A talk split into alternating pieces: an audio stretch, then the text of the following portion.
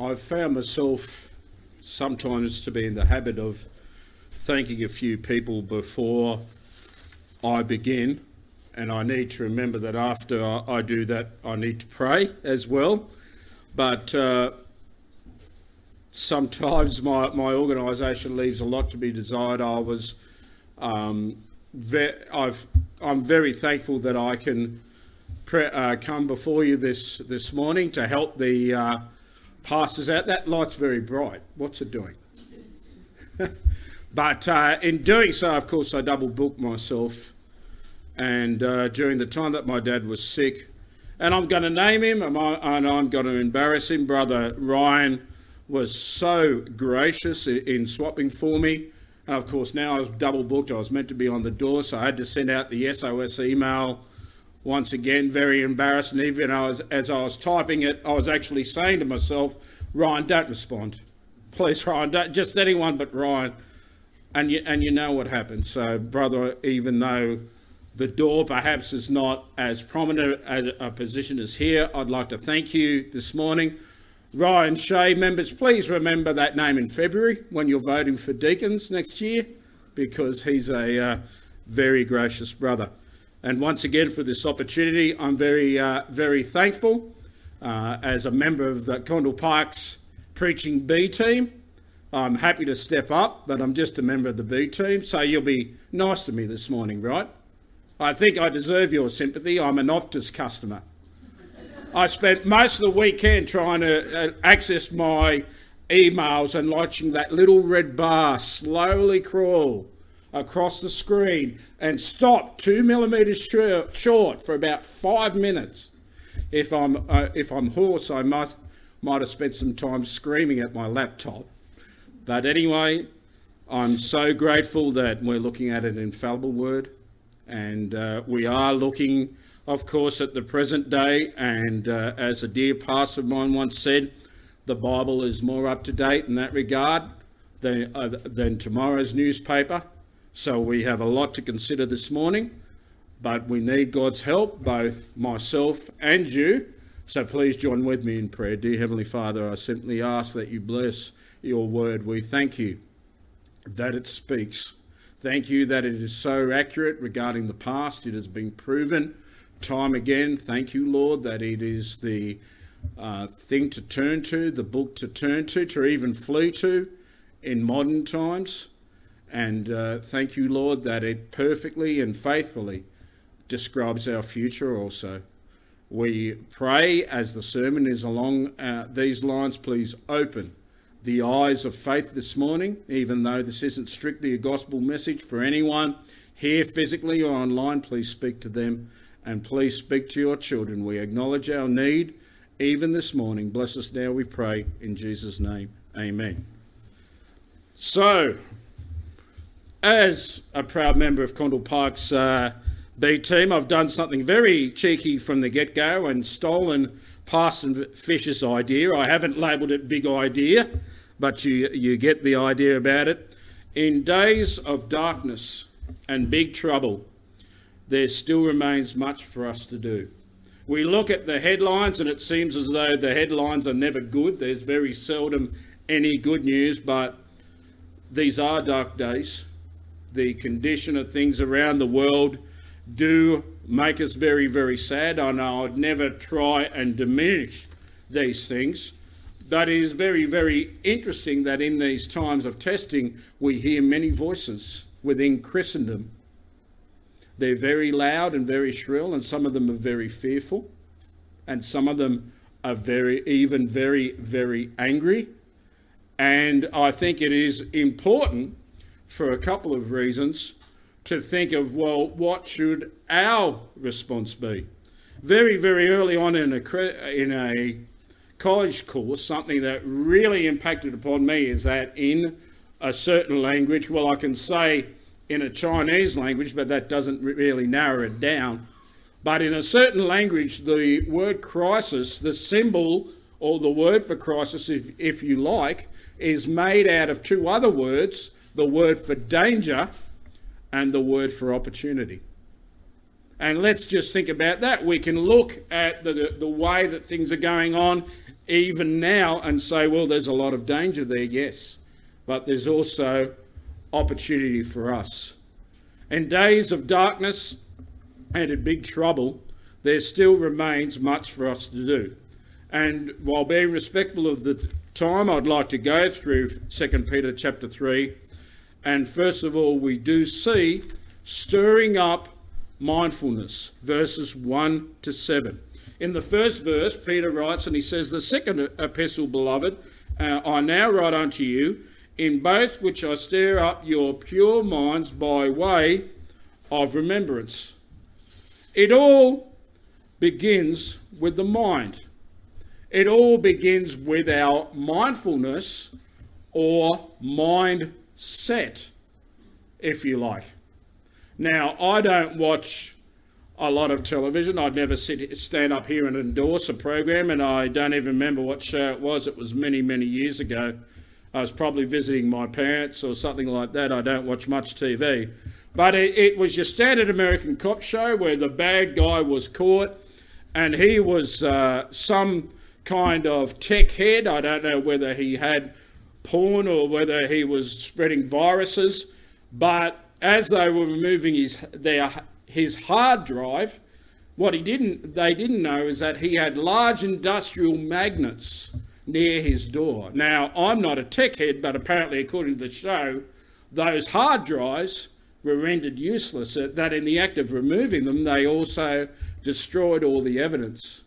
And sometimes I was very convinced after 30 years or so of youth ministry that there was something very, very mysterious about that green exit sign at the back of the church. I can see it there, I'm looking there, but while people, while the clubbers are, are, there, and yes, some of them are challenging, but so, but some of them could be very, very respectful. One of our speakers uh, broke down in prayer once for about a minute, and they just sat there and prayed. But sometimes you also felt as though you're preaching out your heart to them, and yes, they listened and they were respectful.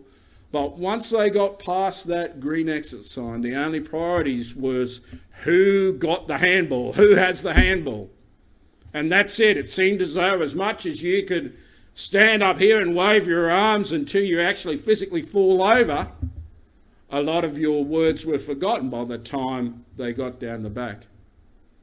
And the fact is, in times like this, we need to be conscious of what we are mindful of. We've already been admonished this morning by James of not being just hearers of the word, because you're all hearers to one extent or the other. You're all here be, being very nice, very polite, very quiet. But really, to use an expression where the rubber hits the road is whether we're doers of the word. And that all comes to our mindset. And there's three things in verses 1 to 7 that Peter stirs up in the minds of the readers. And first of all, is regarding the word. Very quickly in verse 2 that ye may be mindful of the words which were spoken before by the holy prophets and of the commandment of us, the apostles of the Lord and Saviour. We can read that and not necessarily be shocked or even surprised or intrigued by anything there but at the time, perhaps these readers were intrigued because what Peter was doing was putting the apostles, he mentions himself, he mentions Paul in this passage, on the same spiritual plane, if you will, as the prophets. And the, and the commandments, the writings of the apostles, he actually equates them with the writings of the prophets of old. And that equates with what we now believe to be true and what we read in 2 Timothy chapter 3 and verse 16, all scripture is given by inspiration of God and is profitable. At least that's what we say that we believe. It does say in God's word that if we are students of the word, that we'll be thoroughly furnished under every good work. But once again, the real proof of whether you believe that or not is your attitude towards the word of God on a daily basis and what you are mindful of. I can't see your mind, but can I ask, is it a mind of concern? Is it a mind of fear? Is it a mind of anger? Because really, what we should be mindful of is the Word of God.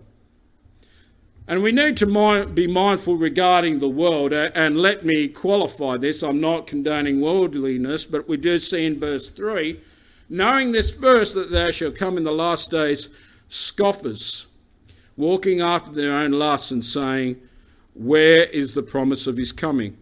For since the fathers fell asleep, all things continue as they were from the beginning of the creation.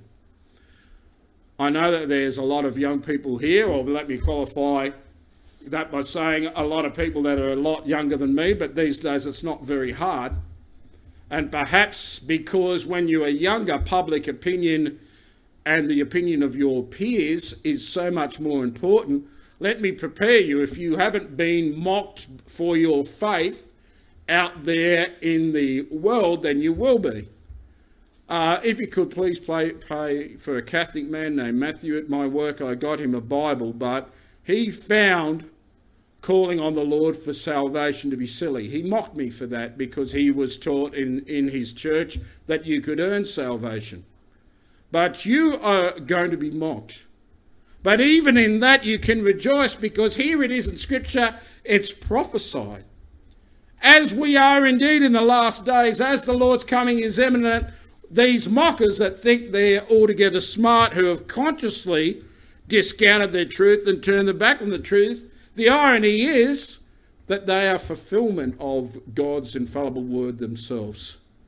The word that they hate, the word that they consider to be foolish. And rather than be discouraged, we should be encouraged by this. The Lord is coming. And we know that it is our responsibility as faithful soldiers of the Lord Jesus Christ to suffer hardness for his sake. Can I shock you and say that in Acts you read of those followers who were tortured and beaten, and they walked away rejoicing because they were considered worthy by Christ to suffer for his name. Don't be uh, discouraged by the world. Be mindful regarding the world that the state of the world is entirely according to prophecy, and therefore God is still on the throne and he is altogether in control, and his word is altogether faithful.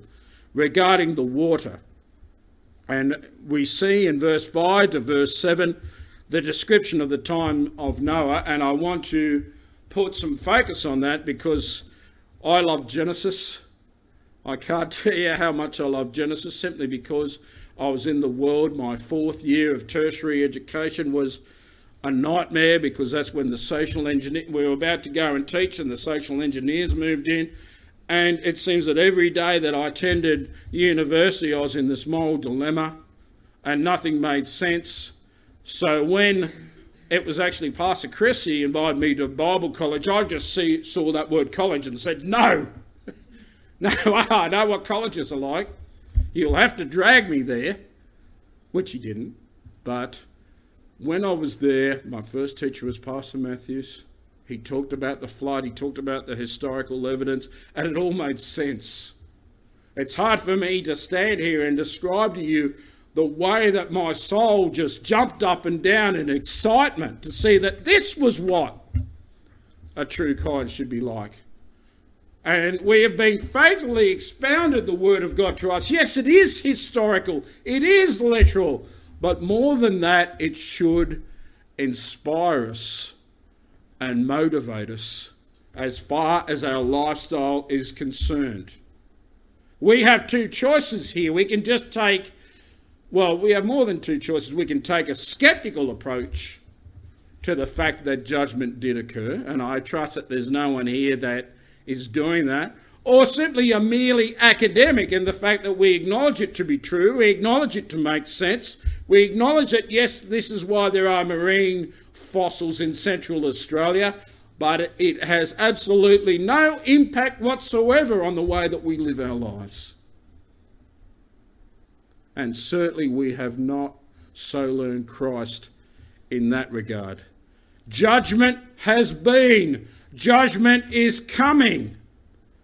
Are you mindful of this? On a daily basis. Does this affect your lifestyle? One iota. Because the word, according to the Word of God, it certainly should. Living knowledgeably during this delay. I did political science at uni I learned about uh, boo words and yay words. In other words, if anyone that was running for public office stood up and said tax cuts, that was automatically more votes. Everybody said yay to that. And there's also boo words like more taxes, etc., etc. Uh, pet- uh, petrol excise, etc. You get the idea. And delay for us is a boo word. Perhaps even when we're mentioning the delay that's discussed in verse 8 and 9, you can imagine yourself on that train platform. There you are with your leather satchel and your laptop. You've got so much to do. And then that infernal PA goes, Attention, platform number one, there's a delay, and you're instantly upset.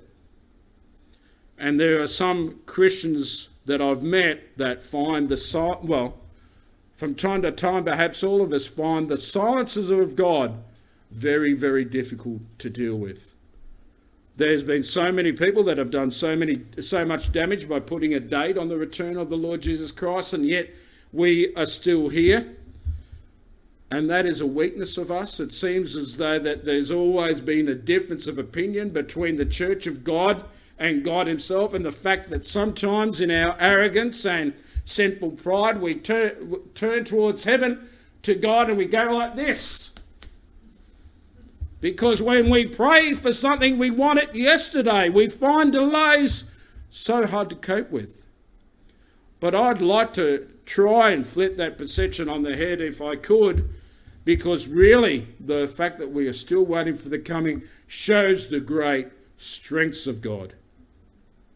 Beloved, be not ignorant of this one thing that the Lord is with that one day with the Lord is as a thousand years, and a thousand years is one day. Our God is eternal. Our God uh, transcends time. Our God is not so pathetically limited as we are. And in verse 9, we read that God has not forgotten any of his promises. And why are we still here? Why are we still waiting? Well, he is long suffering to usward, to, to all of us all of us benefit on a daily basis from the long suffering of God. And if you lose sight of that, or if you think that you're not the beneficiary of that, well, I suggest that further examination of your own life is required. And verse 9 goes on with these wonderful words not willing that any should perish, but that all should come to repentance. Another day another opportunity for us to become more and more Christ like, another opportunity for us to shine the gospel light. In all the voices regarding what's going on in the Middle East, I really appreciated Dr. Hartman, someone who I've met personally in Israel, and Dr. Hartman is a Jew. But the first thing he, he said in his prayer points is pray for people on both sides he is a Jew, but he is a Christian, and his love not doesn't just extend to the Israeli people, but like the God that he serves, he wishes that all men might be saved. The question is, are you happy during this time of delay, or are your weaknesses very much on display? It is the wonderful attributes of God that we enjoy daily. That is the reason we are still here more time, more opportunity. Let's use this time for the glory of God. Looking and hasting regarding the present world and embracing the new world. Well, looking might be, be uh, or, and hasting, that word is one that we don't use. We can say hastening as well. It's the same thing, but it remains to be seen what are we looking at and what are we moving towards as far as our lifestyle is concerned. I preached about Abraham and Lot recently, and it comes to what we are looking at. What better example? Two men to save men. We read that in the Bible, but with very different lifestyles simply because they are looking at very different things.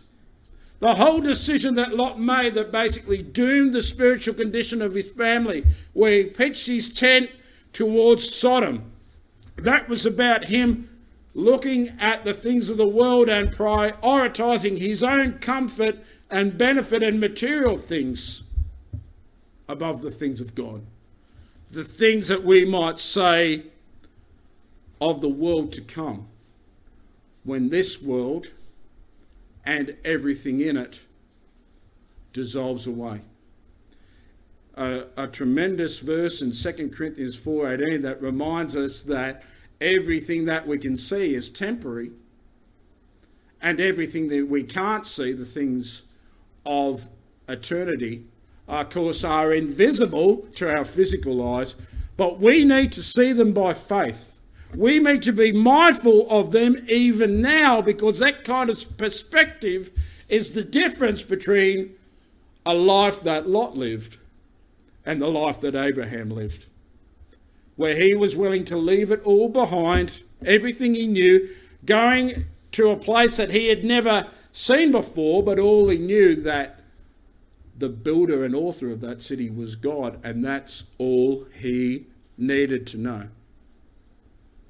But the question is, what are you looking at and what are you hastening towards? Because if you are not a person of this of the word, it might be that rather toward hastening towards verse 10, the coming of the day of God, well, you're just standing still. That's possible even for someone that's here this morning. Or if you are like Lot, a saved person with entirely worldly priorities and goals, it might be that you are actually hastening away from the coming of the day of God. And of course, we do read in First John, the warning is given by him, so we assume that there are some that will fall on under this condemnation, let us not be ashamed at his coming. In this church epoch, in this Laodicean time, I'm very, very comfortable without fear of much contradiction to show that, that there will be many who will be ashamed at his coming. What are you looking at? In all honesty, what are you looking at? What in your life are you hastening towards. Developing diligence. Developing dil- diligence. We've already looked at point A to some extent in the fact that we need to respond appropriately to God's long suffering. Let's have a look at verses 14 and 15. Wherefore, beloved, seeing that ye look for such things, be diligent that ye may be found of him in peace without spot and blameless, and account that the long suffering of our Lord is salvation. We respond positively to God's long suffering in the time that He has given us so graciously that we work on being found of Him in peace without spot and blameless, in other words, sanctification. And we are meant to proclaim to the world that the long suffering of our Lord is salvation Good news, unsaved brother, unsaved sister, whoever is here this morning, there is still time. And for anyone that comes even this morning, the Lord Jesus Christ, because of what he has done on the cross, he will abundantly pardon, even today. The long suffering of our Lord is salvation. Will you be saved even today? And fellow brothers and sisters in the Lord, those that are saved, will you proclaim, both in your conversation, in your lifestyle, and by your word of mouth, the salvation of the Lord? Develop in your life for His glory a right response to God's long suffering and also a right response to error. Now, 2 Peter chapter 2, which we didn't read, is all about identifying false teachers. It's a major theme in 2 Peter. So if you're in doubt on what a, a false teacher looks like, you can always go one chapter back. But once again, all these false teachers that seem to surround us at time and get all the TV time and all the YouTube time is just a fulfillment of prophecy.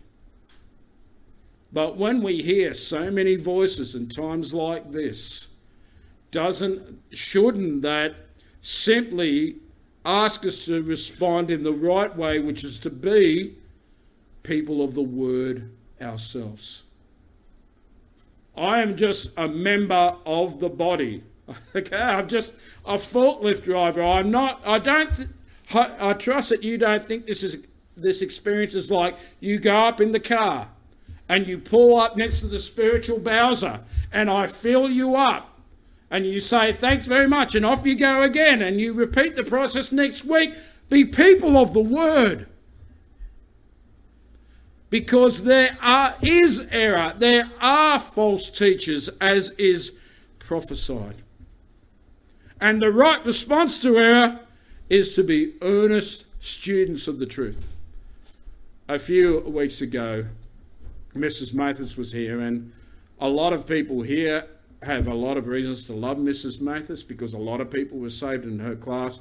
The reason I like Mrs. Mathis is because her, like me, always enrolled in college. You've heard of the, de- uh, the term mature age student. You want to know what it, that looks like? Right here. Still haven't, haven't graduated. I've crammed a uh, five year course into 30 years of study.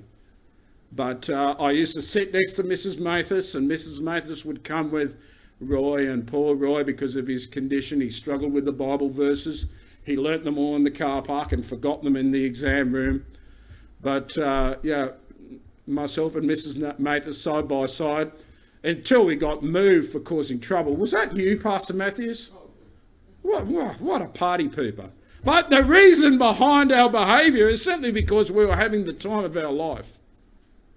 And even though we might not be as adroit in our minds as younger people, at least you see that we were actively seeking to make a right response to error. I was filled with error when I came here to Condell Park Bible Church. And I'm so grateful for the teachers here, but I'm so grateful for the Word of God. But whether we love the Word of God or not depends on our response to it.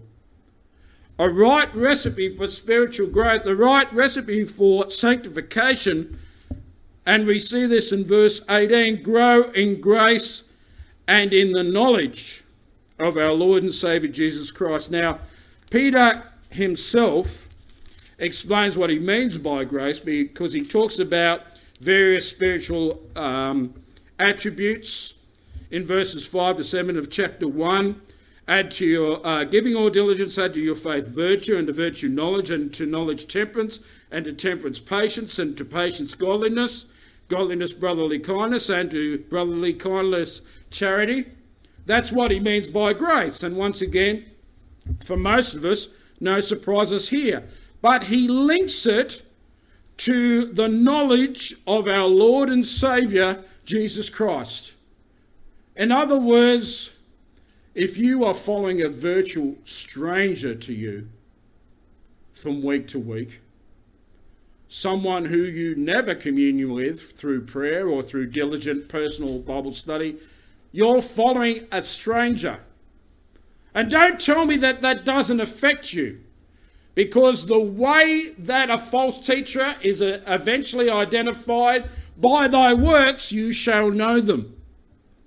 They might look like being good people and saved people and godly people for a while, but the Jimmy Swaggarts and the Jimmy Bakkers, and I could go on and on of this world, get caught because their lives are not gracious lives. The fact is that in our lives, right belief and doctrine and right practice, they go together. And like the old song says about love and marriage, you cannot have one without the other. Perhaps you can continue on for a little while, but just like every hypocrite in the past, the mask will slip and you'll be caught out. Can I urge you in this present time this time of danger and opportunity, can you join with me and join with the body to seek after the glory both now and forever of the Lord Jesus Christ? May you grow in grace. May you grow in knowledge. May you leave this, pe- this place as people of the word, people of prayer, and people earnestly seeking not to follow a stranger but to become more and more like the Lord Jesus Christ. May you be able to sing with all confidence and peace of mind this morning. I will hasten to him. Hasten so glad and free. Jesus, greatest, highest, I will come to thee. Thank you, Paul.